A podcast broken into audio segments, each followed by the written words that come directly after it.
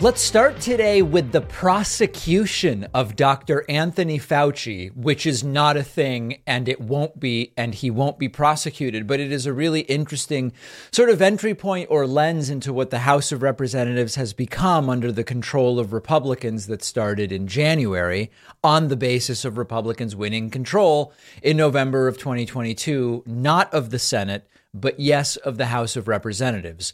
Everything of note that the Republican-controlled House of Representatives has uh, involved itself in publicly since they've taken over has been a joke, and in some cases has actually backfired com- completely. The hearings on the uh, weaponization of government, humiliation, just pathetic humiliation.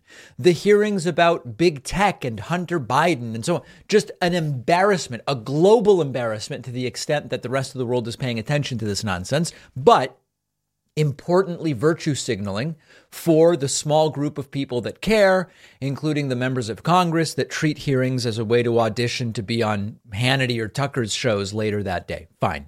There is a sort of persistent uh, phrase that won't go away from the lexicon, as my chair collapses, from the lexicon of uh, some on the right, which is prosecute Fauci. Yes, Doctor Anthony Fauci, now eighty-two years old, has been working for the government in a health role for quite literally decades. They want to prosecute him, and many of them are saying, forget about prosecute, jail Fauci, imprison Fauci. Okay, why do they want to do that? I don't really know. And we're going to look at a clip of C N N's Jim Acosta asking Doctor Fauci, what do you think about You know, Elon Musk tweeting, my pro- my pronouns are prosecute Fauci. What do you think about the people calling to prosecute you? And Fauci says, I don't know what they would prosecute me for. The thing I wanted to ask you is, you know, you've been vilified on the far right. I know you know that. Yeah. Um, and we've seen Elon Musk tweet that his pronouns, uh, he's the owner of Twitter, that his pronouns are prosecute uh, Fauci. Others in the G O P have talked about arresting you and prosecuting you. um, for your handling of COVID. What's your response to that, uh, your response to Musk, and, and what has that been like for your family? Yeah. Well, I mean, there's no response to that craziness, Jim. I mean, prosecute me for what? What, what are they talking about? I mean, I wish I could figure out what the heck they were talking about. I think they're just going off the deep end. Yes. That's the answer to your first question. It doesn't make any sense to say something like that, and it actually is irresponsible. Of course, it's going to have a difficult effect and a deleterious effect on my family. I mean, they don't like to have me getting death threats all right. the time. Every time somebody gets up and spouts some nonsense that's misinformation, disinformation, and outright lies, somebody somewhere decides they want to do harm to me and or my family.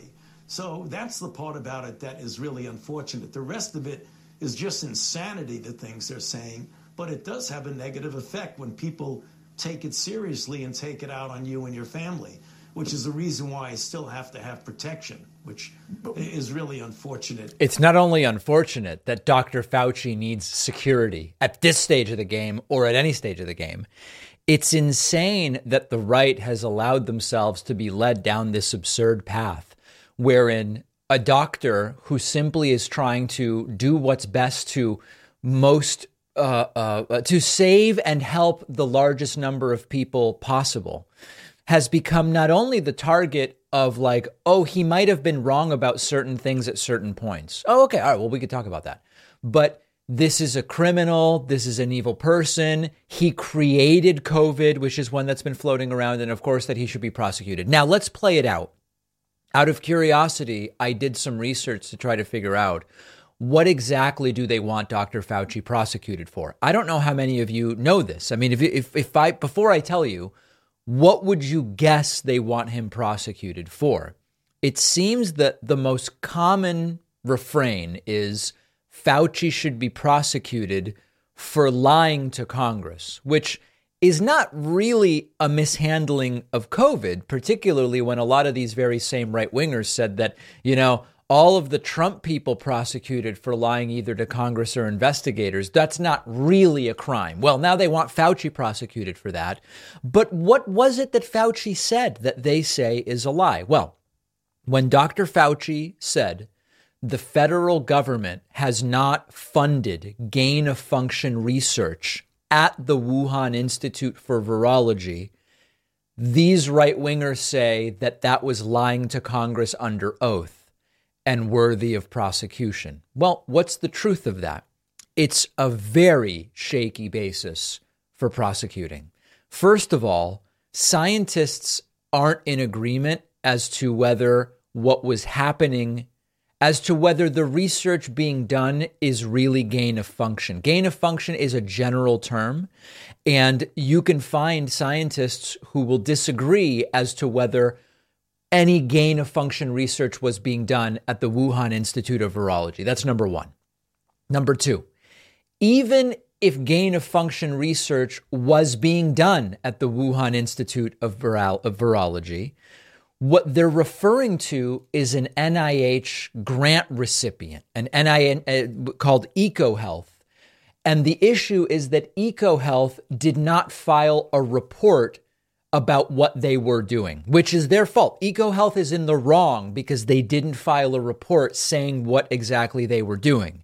But that certainly suggests that at minimum, when Doctor Fauci said what he said under oath, he believed that he was telling the truth, even if it turns out that there was gain of function research being done to the satisfaction of every medical science professional, which there is not. There is every reason to believe that Doctor Fauci believed he was telling the truth when he was under oath. I can assure you there will be no prosecution over that. And it relates to the same reason that you rarely see prosecutions for perjury, uh, for witnesses in criminal trials. Witnesses in criminal trials say things that aren't true all the time. And it is extraordinarily difficult to prove that they knew they were saying things that were false. And that's why you very rarely see a perjury prosecution. So that's what it is. If you're wondering, wow, prosecute Fauci, what is that all about? This is what it is all about. And Doctor Fauci is confused as any of us as to why resources would be spent in that way. But they want to do the hearings. They want to bring Fauci down. They want to make the whole dog and pony show happen. I expect that they will. But there is not going to be any prosecution of Doctor Anthony Fauci. And that's a good thing. Um, listen, we we have a problem in this country. The problem we are told by, uh, you probably knew that, the problem we are being told by everybody from neo-Nazis to White Lives Matter people to the Proud Boys to all sorts of other unaffiliated right-wing activists is that the problem is drag shows, drag queens, drag time, story hours, and that sort of thing. Now, I have video to play for you today of an event Uh, at a drag show at a public park in Wadsworth, Ohio. I have video here from Ford Fisher from News to Share.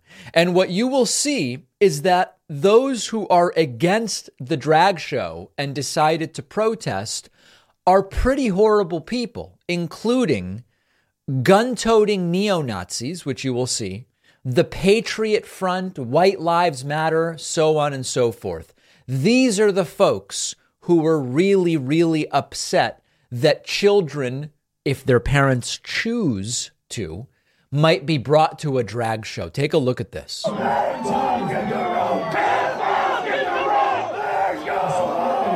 So, by the way, there's a guy with a gun and a swastika flag right on. If you're listening right now, that's the first thing we're seeing here. And of course, uh, this is, you know, as a parent myself, if you say to me, what am I most interested in keeping my daughter away from? Drag time story hour or gun-toting neo-Nazis with swastikas? The answer is pretty clear to me, my friends.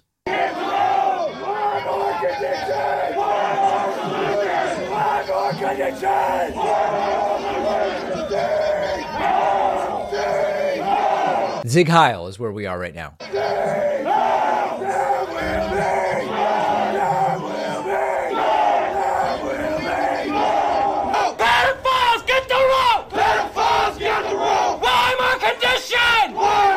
They're yelling, pedophiles get something. Okay,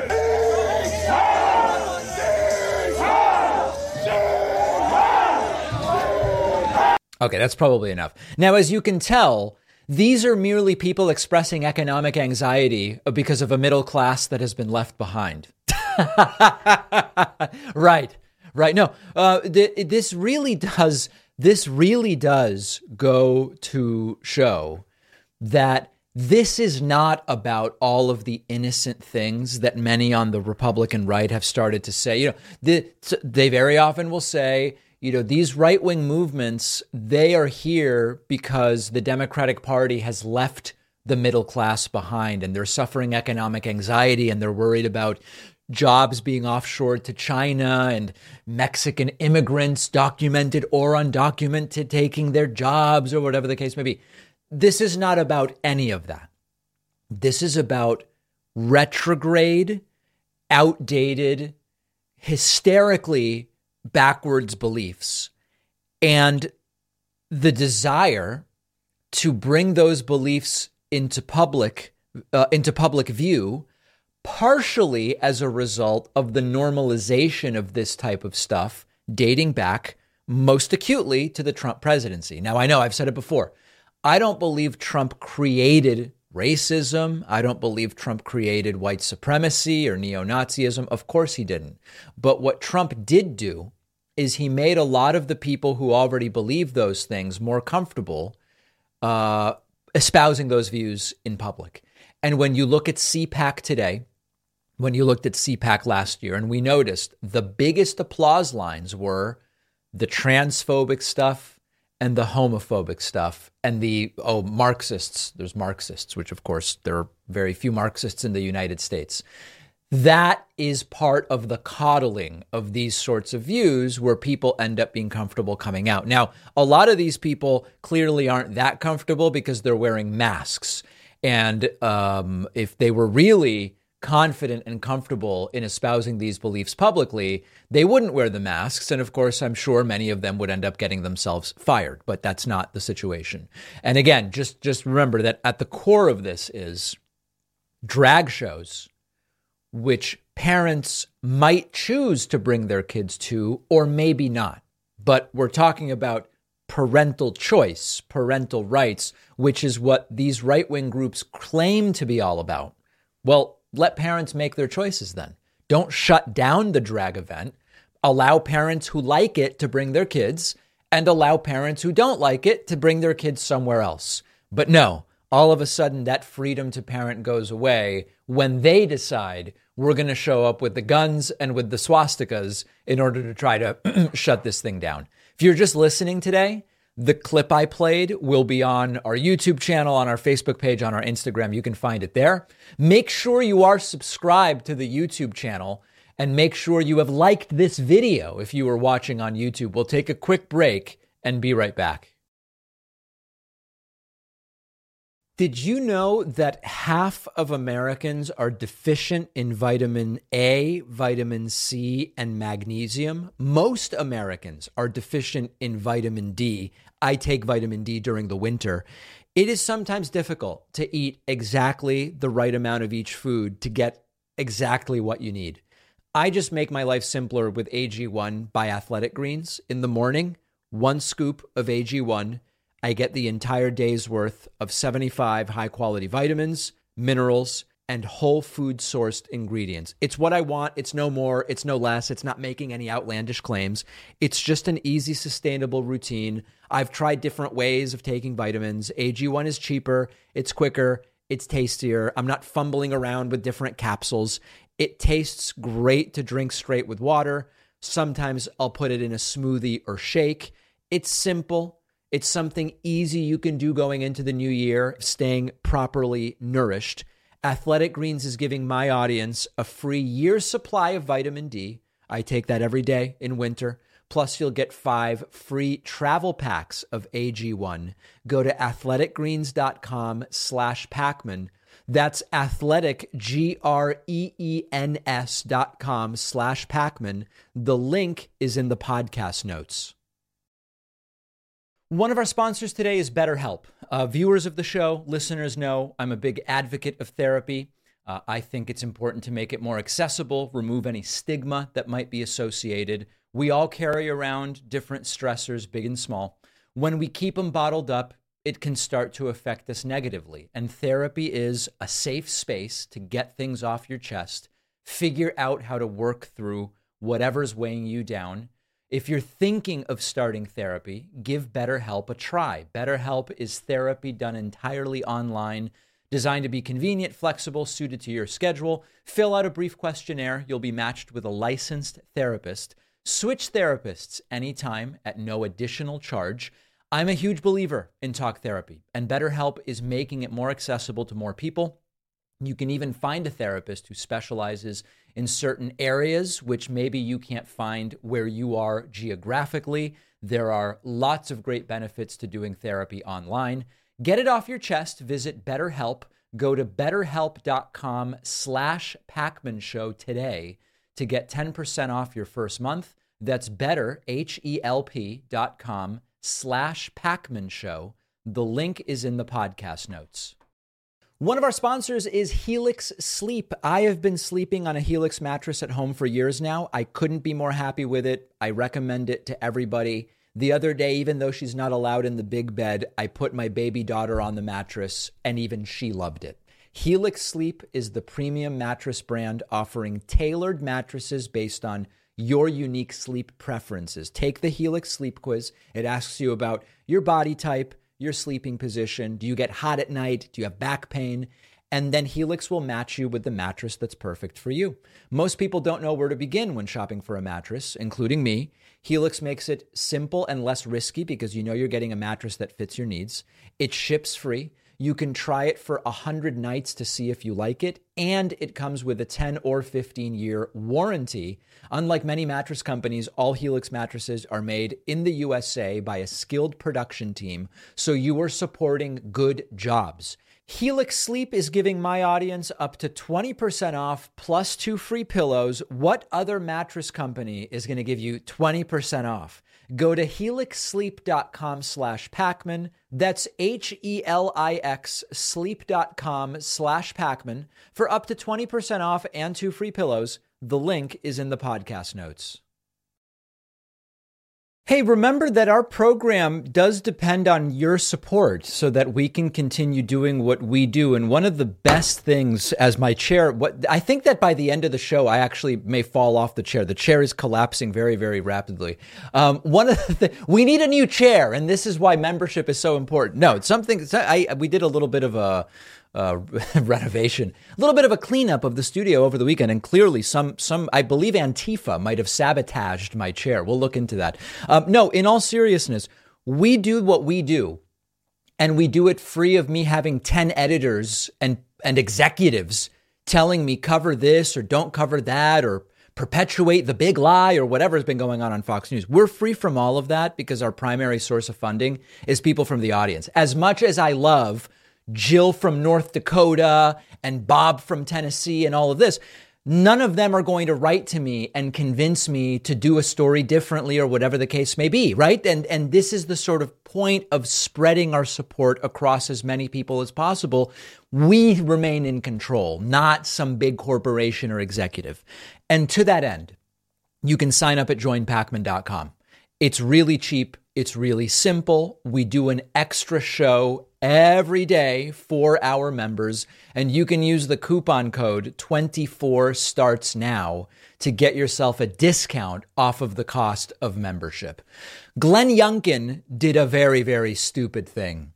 He agreed to do a town hall on C N N, and it went so bad so quickly that I can only imagine he and his uh, staff afterwards said, why the hell did we do that? Let's look at a couple of clips. And remember, the context of Glenn Youngkin becoming governor of Virginia was that he ran against critical race theory.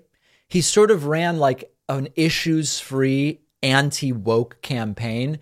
Critical race theory wasn't even being taught in Virginia schools, and yet it was enough for him to win. So there was very little substance in getting him to be governor, and there remains very, very little substance in his explanations about how he's running Virginia and why he's running Virginia in that way. So at one moment during the event, uh, a student who identifies as a trans man asked Glenn Youngkin, listen, uh, which bathroom should I be using in your view, in your view about all of these issues of trans and gender and whatever? Now, I dare you to find an actual answer from Glenn Youngkin in this video. Uh, Governor Youngkin, your transgender model policies would require that students play on the sports teams and use the restrooms that correspond with their sex assigned at birth. Look at me. I am a transgender man. Do you really think that the girls in my high school would feel comfortable sharing a restroom with me? Yep. So first of all, Nico, thank you for, again, asking the question, being here tonight, and uh, engaging in this important discussion. I believe first, when parents are engaged with their children, then you can make good decisions together. And I met your dad, and I'm glad that you're both here together. That's really, really important. Thank you for being here. I'm aware that your father is here. Okay, great. But like, what bathroom should Nico use? I also think that there are lots of students involved in this decision. And what's what's most important is that we try very hard to accommodate students. That's why I have said many, many times, we just need extra bathrooms in schools. We need gender neutral bathrooms. And so people can use a bathroom that they, in fact, are comfortable with. I think sports are very clear, and I don't think it's controversial. I don't think that biological boys should be playing sports with biological girls. Uh, there's been decades of efforts in order to gain opportunities for women in sports, and it's just not fair. Um, and I think that's pretty, that's that's non-controversial and something that I think is is pretty well understood. Now, here is Nico's dad shaking his head at this. Again, I think these are very difficult discussions, and I am very, very glad to see you and your dad here together. Right. It seems the big thing is that Nico uh, and Nico's dad are both there. That seems to be the thing Glenn Youngkin most wants to talk about. So let's talk about this, okay? First of all, Youngkin says the priority is that people should be comfortable. Well, then Nico should be using the men's room, right? Because it's abundantly clear that Nico would be most comfortable in the men's room. Then he goes into this thing of, well, the bathroom should be gender neutral as, as a complete and total cop out. Now, I don't disagree, okay? I, I think gen- the gender neutral bathrooms are great. This has been a thing in Europe for a very, very long time. It's fine to do gender neutral, neutral bathrooms, but Virginia has thousands of public schools and they don't even have money for extra pencils for teachers, okay? The idea that we're going to solve this in Virginia by converting thousands of bathrooms to gender neutral rather than actually dealing head on which with with which bathroom Nico should use is absolutely laughable. Now, I've said this before, and this is a real practical question. I don't know how many of you are familiar with Blair White or Chaz Bono uh, or Bono, Bono, Bono. I'm not sure. Chaz, Chaz Bono. Um, The idea that what is logical and what would make everybody the most, quote, comfortable under their view is for Blair White, who was born biologically male, to use a men's room today is wacky. Just Google a picture of Blair White. On the same hand, on the other hand, on the same token, the idea that Chaz Bono or Bono, who was born biologically female, is a trans man, should today be using a women's room. Again, if we want to use their paradigm about what's most comfortable visually based on how people look, that's absurd. So there's really a bigger issue here, which Youngkin doesn't actually want to address. And this was about how the entire town hall went. There was another moment where um, Youngkin was asked about his view about removing books for school libraries, and he similarly dissembled and talked around the issue and didn't didn't really dig into what's actually at, at issue here. So my my whole approach to this starts with parents and transparency to make sure that parents know what's in the library. And parents understand what materials are being used in the curriculum. And so last year, we were able to pass a bill on a bipartisan basis that gave parents full visibility into materials in the classroom. Now, understand, this this mostly already exists. So even, even this is a distraction. Well, as a first step, parents need to know what's in the library and what's being taught in their kids' classes. But what's preventing them from doing that? And I know there are people who will say, well, yeah, you know, it's hard to get out of kids. You, you have you tried talking to a twelve year old? twelve year olds don't want to talk to their parents. They won't tell you. OK, no, but that may be. But there is nothing that prevents parents from going to the school library and looking around or from emailing the teacher or whatever the case may be. So this entire thing, we formalize that there's going to be transparency. There basically is, unless there's a rare situation going on or special circumstances, there's transparency already. It's not actually getting at the issue of banning books. And if those are sexually explicit materials that aren't consistent with family values, then a parent can request a replacement, a replacement material into their child's curriculum. See, I do believe that there's moments where we have to make decisions about what's age appropriate and what is appropriate. And those are hard decisions, but we shouldn't run away from them. We should engage in them.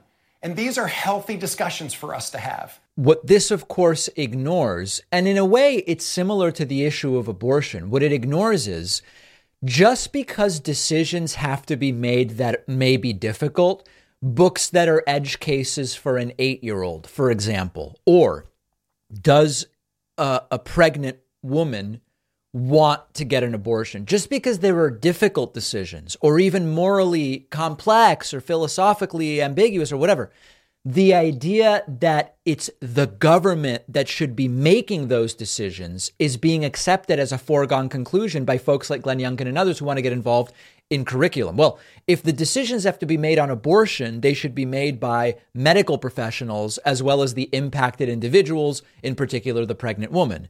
If we're making decisions about books, then shouldn't those decisions be made by teachers and educators rather than by Glenn Youngkin and whoever he part- in a partisan way deputizes? But they ignore that as a reality. What books should be in an elementary school library?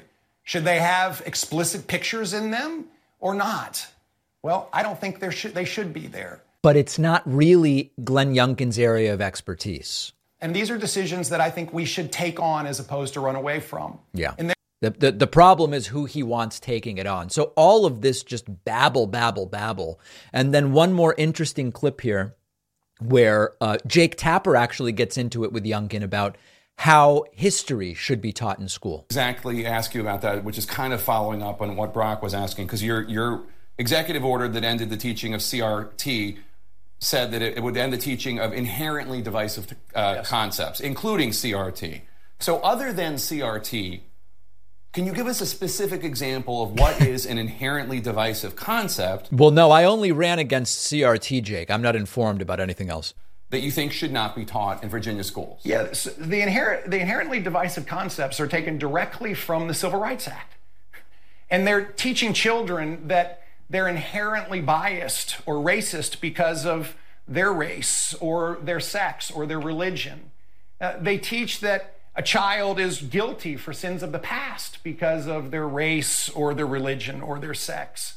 They teach that a child is, is oppressed or a victim because of their race, their religion, or their sex. Now, remember that there's two parts to this. One, even though I have my problems with critical race theory and other critical theories, doesn't mean that he's accurately representing what they teach. That's number one.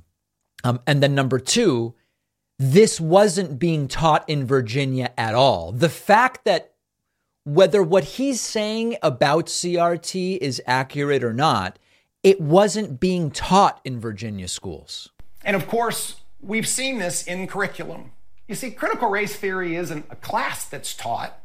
It's something that is, it's a philosophy that's incorporated in the curriculum. So, and we saw it in Fairfax County with, with, with privilege bingo and right. games like this. But we also saw it in teacher training and professional development and recommended books. And, t- and this is how they are now sliding around the fact that this isn't being taught, which is by saying, well, it's being implicitly integrated as a philosophy. And of course, there are dozens of witnesses that have said that is absolutely not the case. And it is not what is going on in Virginia schools. So you have to understand, when you build your campaign on nothing, you end up, if you ever do a town hall, confronted with the reality that there's no there there, and you're completely unable to substantively actually talk about anything.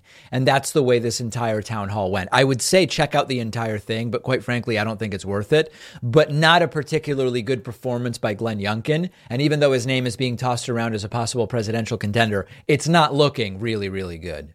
Speaking of governors running for president, did you know that it's actually against the law for Ron DeSantis to run for president unless he resigns his governorship. There is a Florida law that forces governors to resign if they want to run for president of the United States. So what is Ron DeSantis going to do? Well, it's looking like Republicans in Florida are looking at changing that law specifically so that Ron DeSantis could remain governor while running. Now, you might say, but David, I remember that Jeb Bush, remember the please clap guy? Jeb Bush was governor and he ran for president. That's true. But Jeb Bush was not governor at the time that he was running for president. He had previously been Uh, a governor. So let's take a look at an article that explains what's going on. W F S U Public Media reported a couple months ago, Florida leaders are considering a change to the resign to run law to help Governor Ron DeSantis. Ron DeSantis may need some help from the state legislature if he proceeds with this bid for the Republican nomination. A resign to run law requires state office holders to commit to leave their positions if they run for federal office. This has been on and off the books over past decades and was reinstated in twenty eighteen, but Republican leaders in the Republican dominant, dominated legislature have expressed openness to changing or rescinding it when they gather again in March. That's this month. Florida House Speaker Paul Renner told reporters it was a, quote, great idea to review the law. Senate President Kathleen Passidomo similarly said changes to the resignation requirement would be a good idea. If an individual who's a Florida governor is running for president, I think he should be allowed to do it. Now, DeSantis, for now, has a way around this. And, you know, one of the things we've been talking about has been, is DeSantis actually going to announce? Is he really planning to run? And it seems the answer is yes, because of all of the events he's doing in critical early voting states. But when is he going to announce? Part of the reason he may delay the announcement, at least until April, is that this month, Florida is going to meet about this resign to run law. In the meantime, the way DeSantis can sort of like start running is by doing all of these stops under the umbrella of being book tour events, but really they are early presidential type events. In fact, uh, Fox News had an article this morning about how Ron DeSantis has already been to Iowa and he's been to Nevada and now he's going to New Hampshire. So these are, in practice, presidential campaign type events. But for now, and it may only be a matter of a few more weeks, Ron DeSantis would have to resign in order to run for president. Florida's looking at changing that clearly and specifically for Ron DeSantis. So we're going to follow that. Let's talk about the Florida miracle. Anybody know what that is? No, I don't. Uh, this is a really funny clip, and this is all part of Fox News helping Ron DeSantis, even though he has not declared yet that he is running for president. Fox News is helping create the image that Florida is a miraculous state. Now, I don't actually know what the miracle is, but here is Maria Bartiromo, quite a prominent Trump brown noser. But remember, everybody on the right is realizing DeSantis might have power here. Uh, let's at least get on his good side. Here is Maria Bartiromo helping Ron DeSantis promote the Florida miracle. Let's see if we can figure out what that miracle is. Talk to us about the Florida miracle and what you see happening for the country if, in fact, it takes on this item. Yeah. Well, I think, as you know, because I'd come on your show, I mean, we were getting hammered by the left, by the corporate press, uh, by bureaucrats like Fauci every step of the way during COVID, whether it was businesses being open, people working, having activities, kids being in school. And, you know, I really took a lot of incoming. Even a lot of my supporters were telling me, man, you're getting killed. Uh, you're, you're really going to be put out to pasture here politically unless you do something different. But I just had to look and say, you know what? My job as a leader uh, is to put the interests of the people I represent and their jobs over my own interest in keeping my own job. And so if there's short-term political pain, uh, and ultimately if it doesn't work out for me politically, that's fine. Uh- yeah. So I guess the miracle that Maria is talking about based on, on DeSantis's response is that in the middle of the pandemic, DeSantis opened some sporting events including wrestling and U F C, and passed the Don't Say Gay bill, right? I mean, like, what what's the Florida miracle that they're talking about? Now, I will I will be very upfront. I think Florida is great, and I spend quite a bit of time in Florida, particularly in those liberal counties down on the tip there, as as people refer to it. Uh, but the weather is great. The food scene is great. I love the people. There's a big Argentinian community there. There's a big Jewish community there in southern Florida. That's all great. But the truth is that if you zoom out and look at the entire state, Florida's a pretty damn mediocre state. And what I mean by that is it's not a particularly great state by any metric, and it's not a particularly terrible state by any metric, but calling it a miracle is weird. Healthcare is ranked twenty-fifth in Florida. All right, it's right in the middle. Infrastructure is ranked twentieth in Florida. Crime is ranked twenty-sixth. In affordability, Florida is thirty-third.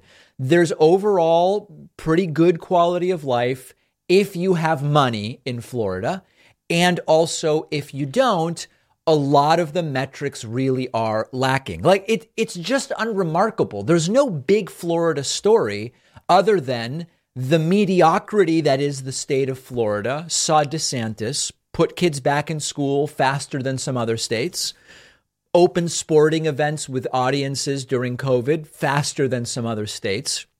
Some people liked it. Some people didn't like it.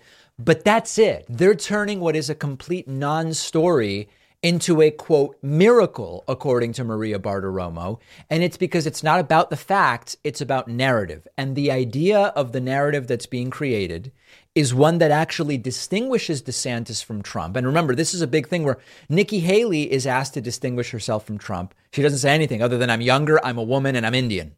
That's how she's playing uh, identity politics. DeSantis, even though, again, on policy, he's almost identical to Trump, he is also trying to create some difference.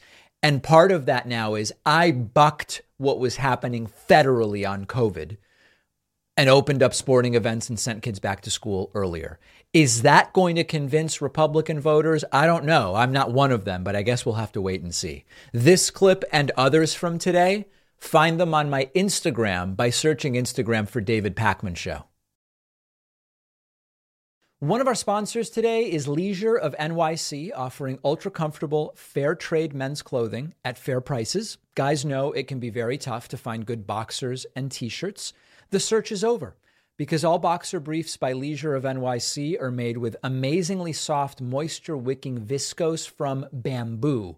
Super lightweight like air, but it doesn't bunch up, and it's also great for the planet. Leisure of N Y C also makes really great Supima cotton crew neck t-shirts. Less than one percent of men's basics today are made with Supima cotton. It is the best out there. It feels like silk, quite frankly. You can walk around in a scratchy t-shirt all day, or you can enjoy the cloud soft feel of Supima cotton and actually love the shirt you're wearing. These are my go-to t-shirts and boxers. Nothing else even comes close to providing this level of comfort, and all of their products are fair trade and made sustainably. Go pick up the most comfortable t-shirts and boxers you will ever own, but hurry because they often sell out, especially the boxers. Go to david pakman dot com slash N Y C and you will get fifteen percent off with the code Pakman at checkout. That's david pakman dot com slash N Y C, code Pakman. Saves you fifteen percent. The info is in the podcast notes.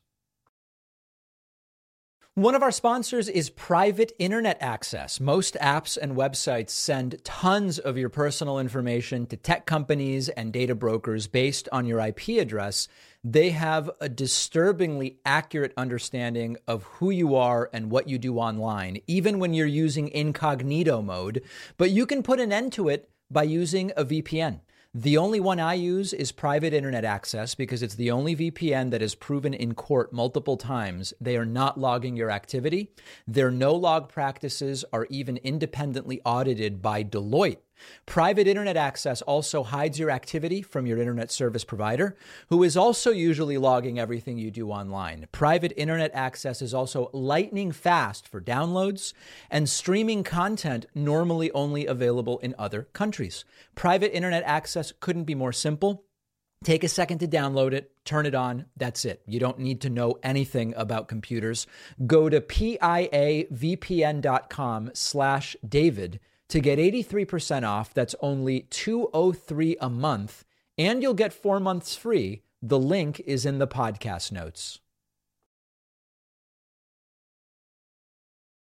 Despite claiming that he never thinks about Ron DeSantis, failed former President Donald Trump is clearly obsessed with Ron DeSantis, and that obsession is starting to become very, very unhealthy. It is abundantly clear, and it is supported by the facts, that Donald Trump sees Ron DeSantis as potentially his most powerful challenger in the twenty twenty-four Republican primary. Now, Do- Ron DeSantis still hasn't announced that he is running. We talked earlier in the show about why that might be and when his announcement might be coming, if indeed he plans to make that announcement. Donald Donald Trump is posting daily to his platform Truth Social about Ron DeSantis.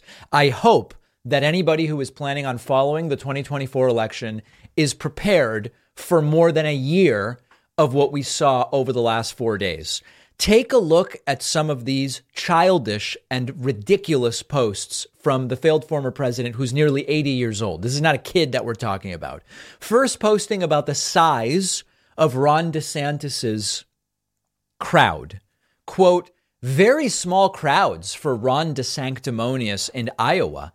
He's against capital F farmers, Social Security, and Medicare. So why would people show up other than capital F fake stories from the capital F fake, capital N news, the random capitalization and the lies, both staples of Donald Trump's posts, as we talked about before. Attacking DeSantis on Social Security and Medicare is a little shaky, given Trump's own history with submitting federal budgets that would cut Social Security. OK, then Trump goes on to comparing his book to Ron DeSantis's book, posting, quote, some in the fake news are falsely stating that Ron DeSanctimonious's book is doing as well as Letters to Trump, my new book. This is fake news in that Letters doesn't even come out until April twenty-fifth. Ron has groups buying his book in order to inflate sales. And in fact, on the first day, his book was already thirty percent discounted. Letters to Trump has much different pricing and is a coffee table book. The so-called stars corresponded with me. You'll love it. Pre-order the book. So a couple different things there. Of course, Donald Trump just obsessed with comparing the size of all of his things to that of Ron DeSantis. And Trump is not mentioning that Don Junior's book also benefited from groups buying the book. This is actually a really common thing. It's particularly common Uh, on the right, although maybe it does happen on the left as well. But when large right wing figures whose followers barely read, I mean, let's be let's be really, really honest with each other here.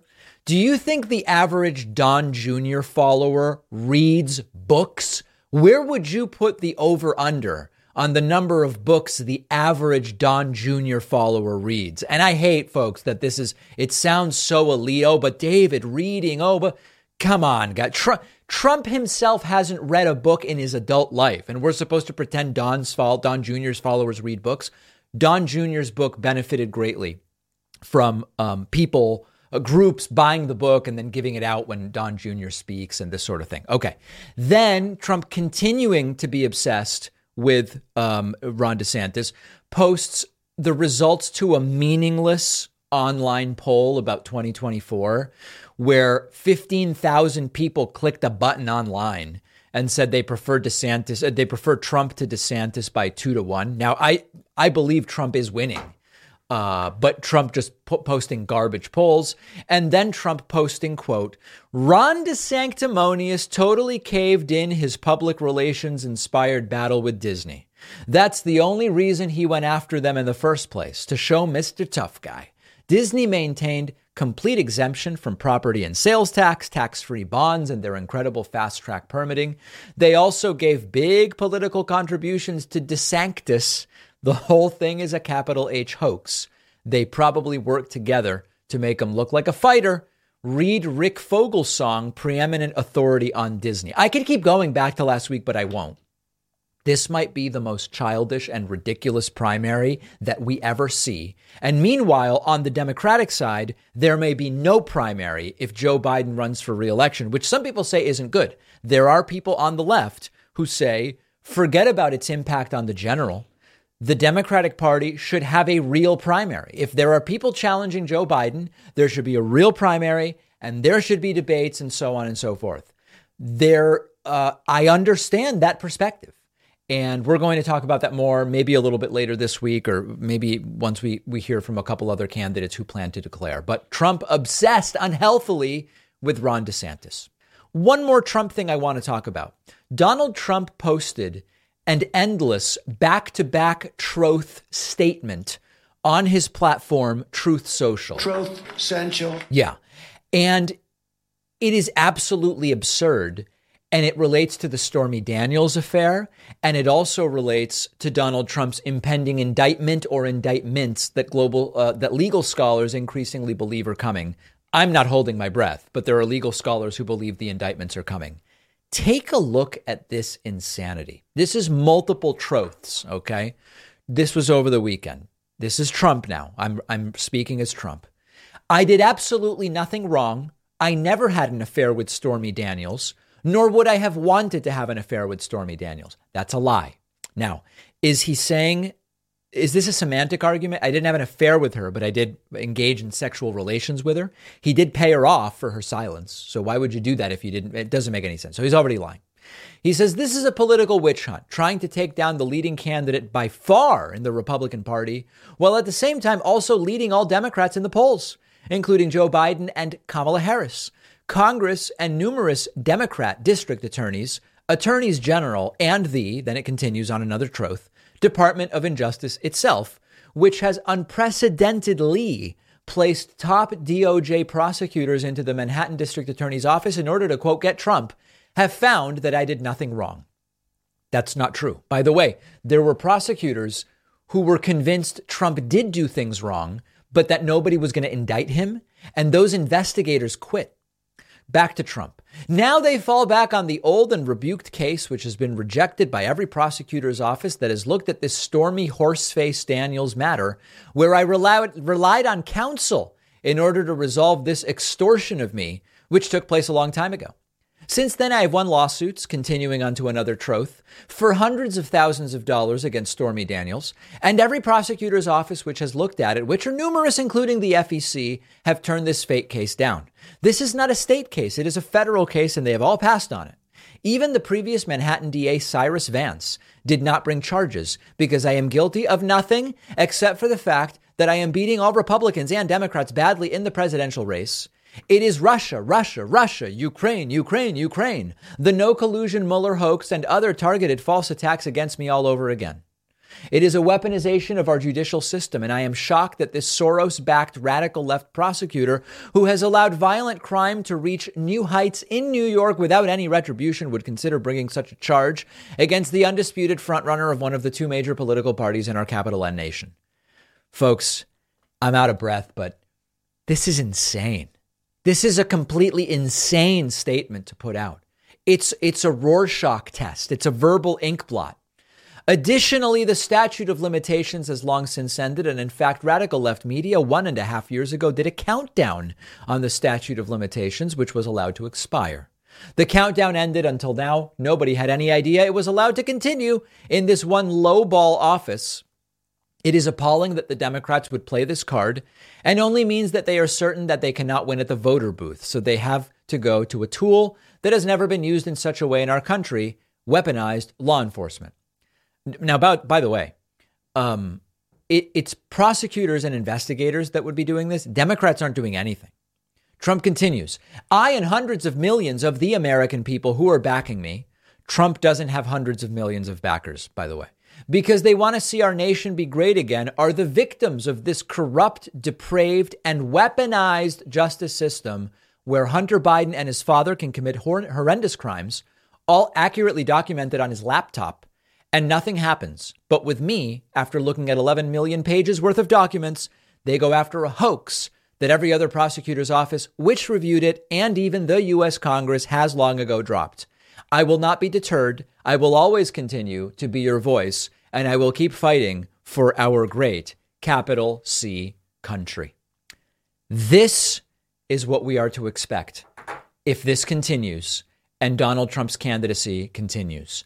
Unhinged, lie-filled, bizarre, endless statements, almost completely unintelligible. This is not someone who is well, but he is by far, as of today, the front runner to be the twenty twenty-four Republican primary nominee. I've said it before and I will say it again. Sure, Trump's whacked out of his gourd. I get it. But what does it say about his followers that after everything that's happened, he puts out these tirades, these screeds, and it still allows him to maintain support from many of the people who supported him in twenty twenty. It says more about his followers than it says about Trump. One of our sponsors is Zippix nicotine toothpicks. Don't you think it's time you stopped putting smoke and vape oils in your lungs? Zippix toothpicks are a convenient way to curb the nicotine cravings. Zippix toothpicks are super discreet. You can use them anytime, anywhere smoking and vaping aren't allowed, including flights, sporting events, in restaurants. They're available in six different flavors with options of two and three milligrams of nicotine.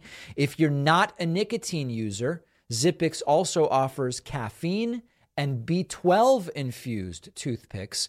Zippix has already helped tens of thousands of customers ditch the cigarettes, ditch the vapes. They might be able to help you too. If you're a smoker or a vapor, give Zippix Toothpicks a try. Your lungs will thank you. Go to zippix toothpicks dot com today. Save ten percent with the code P A C M A N ten at checkout. Just remember, you must be twenty-one or older to order. That's Z I P P I X toothpicks dot com. Use promo code P A C M A N ten at checkout for ten percent off. That's P A C M A N ten. The info is in the podcast notes. We're entering a sort of fascinating and bizarre period of the Fox News defamation text message scandal. And the latest player in this insane theater act of sorts uh, is Mark Levin. Mark Levin is often framed as, I'm the serious guy on Fox News. I only do a weekly show because I'm busy doing very serious things on all of my other days. And you can count on, forget about what happens on the weekdays or during the day. Uh, Sunday night or wherever, wherever, whenever his show is, you're really going to get serious stuff from me. And so in the midst of this defamation lawsuit from Dominion Voting Systems against Fox News and the leaked text messages wherein we find out that even though Tucker Carlson is pretending like he might be a believer of the twenty twenty uh, conspiracy theory that Trump actually won, behind the scenes, he's texting, I hate Trump passionately, and this is crazy, and our viewers don't know the difference, and it's all nuts. Okay, in the middle of all of that, Mark Levin, without anyone forcing him to do this, he tells us in this segment, nobody told him to do this. He delivers a cringy and bizarre rant defending Fox News. Okay, let's take a look at it. You know, it's a great honor for me to come to you every Sunday night on this network, the Fox News channel. And I want you to know something. Yeah. I could not do this show anywhere else, on cable, on network T V, and so forth. Because is it that is it is it that bad, Mark? Is it such a bad show? No one else would have it. Jeez, wouldn't allow it, I'm sure. So several years ago, Fox, Mister Murdoch, and Suzanne Scott, the C E O, asked me if I would do a show. And you know he's really honest right now because he took off his glasses to deliver part of this. They didn't even ask me what kind of show. And I said, okay, let's do it. I'd like to do it on a Sunday night, late. Uh, I'd like to see how we can do it, a long-form interview. Do what you can and do the best you can. And that's pretty much the only direction I've ever been given. Wow. And so I tell you this for a reason. When I come here and do this program, I determine what I'm going to say in the opening statement. I determine who the guests are going to be. Now, understand that it's not that when hosts say that, it's not true, but like it's meaningless in the sense that the hosts at R T, remember when Russian propaganda T V was on in the United States, R T T V? And a really long time ago, I appeared on it as well until I decided like it, that's I'm never doing that again. It just it doesn't it doesn't make sense. It doesn't feel right to be doing it. But twelve years ago, I appeared on there a couple of times. The hosts there would always say, no one ever told me what to say here. I, I decided what to say. And as we previously analyzed, yeah, okay, that's that's fine But what you have to understand is they are screening for content by who they hire. You're only there because they know you're already going to say things that they're okay with. So that phrase, a lot of these people, when they work at a propaganda network, whether it's R T or Fox News, they go, no one comes here and tells me, nobody writes my monologue for me. Doesn't really mean that much. They have enough faith in me to know that I'm not going to blow the place up. Oh. And this is very important to understand because they treat all the hosts this way. They treat the newsroom this way. And this fantastic network. Yeah, they don't even care if the newsroom lies. They let them do whatever they want. If it didn't exist, I want you to think about what kind of media you would be receiving day in and day out. From Meet the Press, from Good Morning America, from God knows what. He's comparing different types of programs in order to make everything else seem consumed by trivialities. Now, of course, there's plenty of triviality on Fox News as well. It would just be the same thing over and over again. We really do have a competition of ideas here, even among conservatives, even within the newsroom. And that's a good thing. That's the way it's supposed to be. This is a vibrant, vigorous network. Nobody asked me to tell you this. I just decided to say it. And yeah. Uh, th- there's nobody just off screen holding a gun pointing at me. Tell you why. Even though we come under attack here, we come under attack from the same sources who have lied to you about so much mm. and continue to lie to you about so much. They're basically appendages of the Democrat Party. They're mouthpieces for the left. There's simply no question about that. Sounds pretty good. I mean, Fox News sounds like a pretty great, great place, right? And remember, nobody told him to say this. So the bottom line here is that you can come at this from any angle you want and use this pathetic speech to, to enter this discussion anywhere you want to enter it. Fox News has admitted in court and under oath that they lie, in the sense that when their people like Tucker Carlson or whoever say things, it should be understood that they are being entertaining and using hyperbole and exaggeration for the sake of entertainment, not these are news people delivering the most accurate uh, version of the facts that they are able to find. And you then work backwards from there and you get to the defamation suit, which is partially the result of entertainers making the ratings-based decision, even when they didn't believe a lot of this stuff privately, to allow conspiracy theories on air, which allegedly bordered over into defamation as far as Dominion voting systems was concerned. Now, we know that there seem to be some true believers at Fox News. For example, last week we looked at text messages between Fox host Maria Bartiromo and Stephen Bannon. In those texts, it really seemed like Maria Bartiromo was a true believer, but Tucker was not. Laura Ingraham was not, Sean Hannity was not, at least from the texts that were revealed. Whether that makes Fox great or whether that makes Fox bad or not news or news or whatever, well, those are all different questions. But these sorts of speeches, delusionally defending Fox News as the last bastion of people being able to learn about the world around them, not only is it pathetic and unhinged, I don't even think Mark Levin believes it, to be perfectly frank. Uh, I have an amazing clip of another one of these Republican hearings backfiring terribly. Every single one of these just goes so, so, so wrong.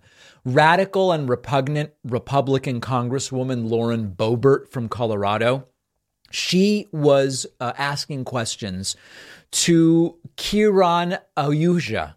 I don't exactly know the right pronunciation of the name, but I hope that that's close. Um Kiran is the director of the U S Office of Personnel Management. And Lauren Boebert was going after her because of the number of federal employees not logging into work based on twenty twenty data.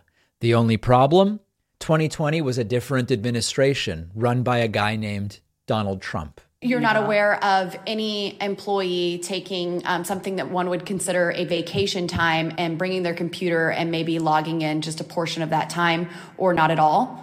We have we have more than twenty-five percent of federal employees not logging not logging into work, and they're teleworking. Congresswoman, I, I do take issue with the characterization that twenty-five percent of individuals are not it, logging it's, in. It's in this leaked document right here that we just submitted into you're the record. You're basing that from twenty twenty, which was in the last administration, and I can't speak to that. you're t- Isn't that the best? So first of all, Boebert is trying to make a point with data from a different administration. Okay, that's funny. But the really funny point is, despite all of her praise for the Trump administration, the thing she's really angry about here, the thing that Lauren Boebert is trying to pin on Joe Biden's uh, director of that agency, actually applies to her Lord and Savior, Donald Trump's administration previously. It, the, this is not the first time that this has happened. A lot of these people, they talk about twenty twenty. You know, I, I genuinely don't know whether they're just morons or whether they've forgotten or they're confused. I know that there was a twenty twenty election.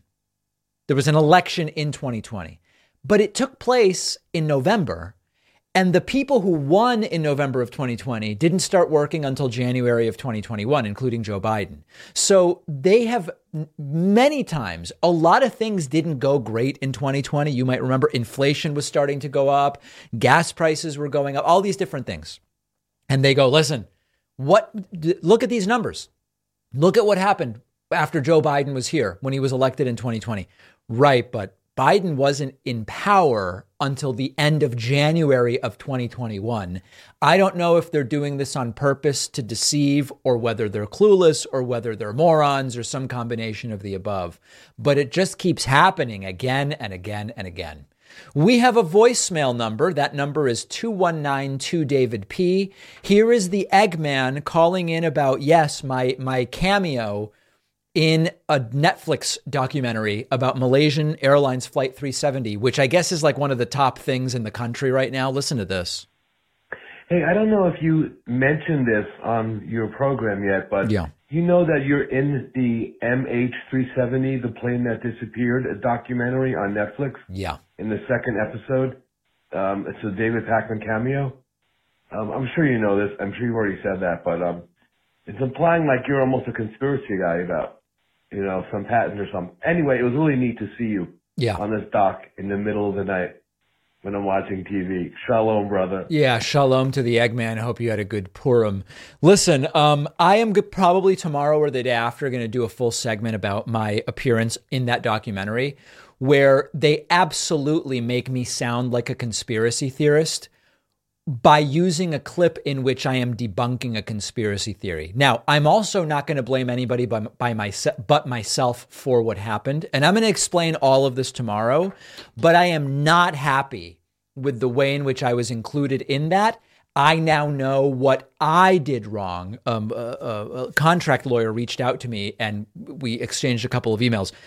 They frame me as a conspiracy theorist using a clip where I'm debunking a conspiracy.